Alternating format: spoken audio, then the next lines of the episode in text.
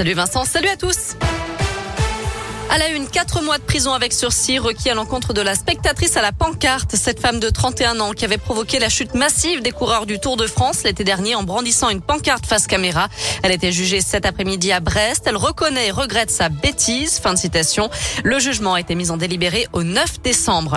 Le Tour de France qui sera bel et bien de passage dans la région en 2022. Le parcours de la Grande Boucle a été dévoilé aujourd'hui et pour applaudir le maillot jaune chez nous, rendez-vous le 15 juillet prochain. Les coureurs partiront de Bourdoisan en Isère. Ils passeront notamment par Grenoble, le Rhône et le Mont-Pilat avant de franchir la ligne d'arrivée devant le stade Geoffroy Guichard à Saint-Etienne. Et le lendemain, le 16 juillet, ils repartiront de saint direction Mende en Lozère. Le Tour de France 2022, coup de départ, euh, coup d'envoi, euh, départ le 1er juillet à Copenhague, arrivé le 24 sur les Champs-Élysées, bien sûr. Plus d'infos sur l'appli Radescoop et radescoop.com. Et lorsque ces messieurs arriveront, les dames partiront. Le Tour de France féminin, lui, s'élancera le 24 juillet devant la Tour de France, la Tour Eiffel.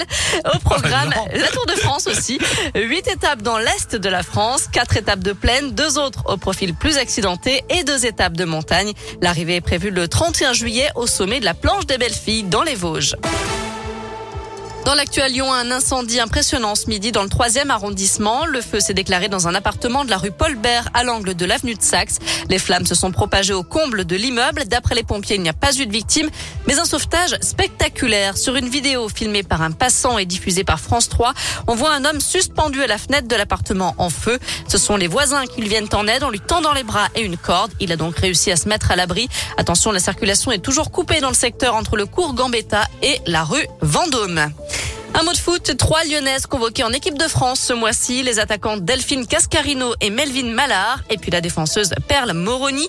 En revanche, Amandine Henry et Eugénie Le Sommer n'ont pas été appelés, mais Corinne Diacre a convoqué Kera Amraoui, qui n'avait plus porté le maillot, le maillot bleu depuis 2019. Les Françaises recevront l'Estonie le 22 octobre et affronteront le Kazakhstan le 26. Deux matchs de qualification à la Coupe du Monde 2023. Et puis en Ligue des Champions, les Lyonnaises affrontent ce soir le Benfica. Le coup d'envoi sera donné à 21h.